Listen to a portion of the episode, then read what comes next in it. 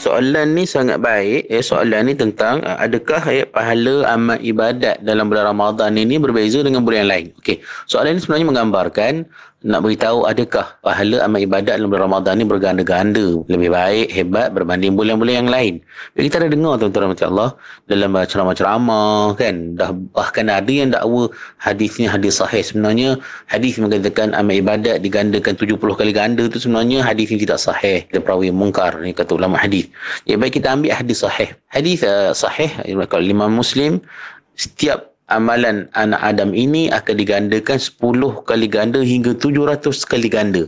Kecuali puasa, kata Allah. Sebab apa puasa ni, kata Allah, hamba ku berpuasa untuk aku.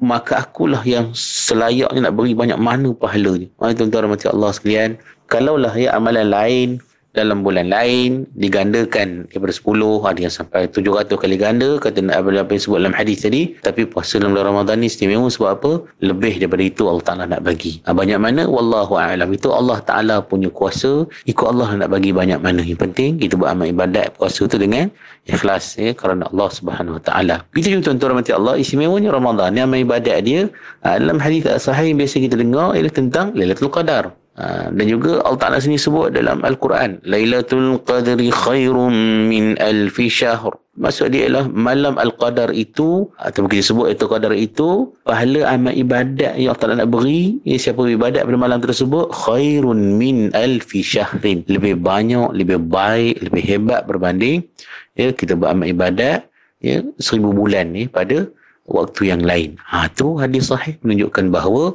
detik ini yang duduknya dalam bulan Ramadan memang siapa dapat amal ibadat pahalanya berganda dan istimewa berbanding bulan-bulan yang lain. Jadi tuan-tuan rahmati Allah sekalian, moga-moga kita akan dapat ya, detik yang istimewa tersebut dalam bulan Ramadan ni dan pahala yang Allah nak kurnia kepada kita. Kita harap-harap berganda-ganda insyaAllah. Jadi moga-moga menjawab soalan memang betul lah.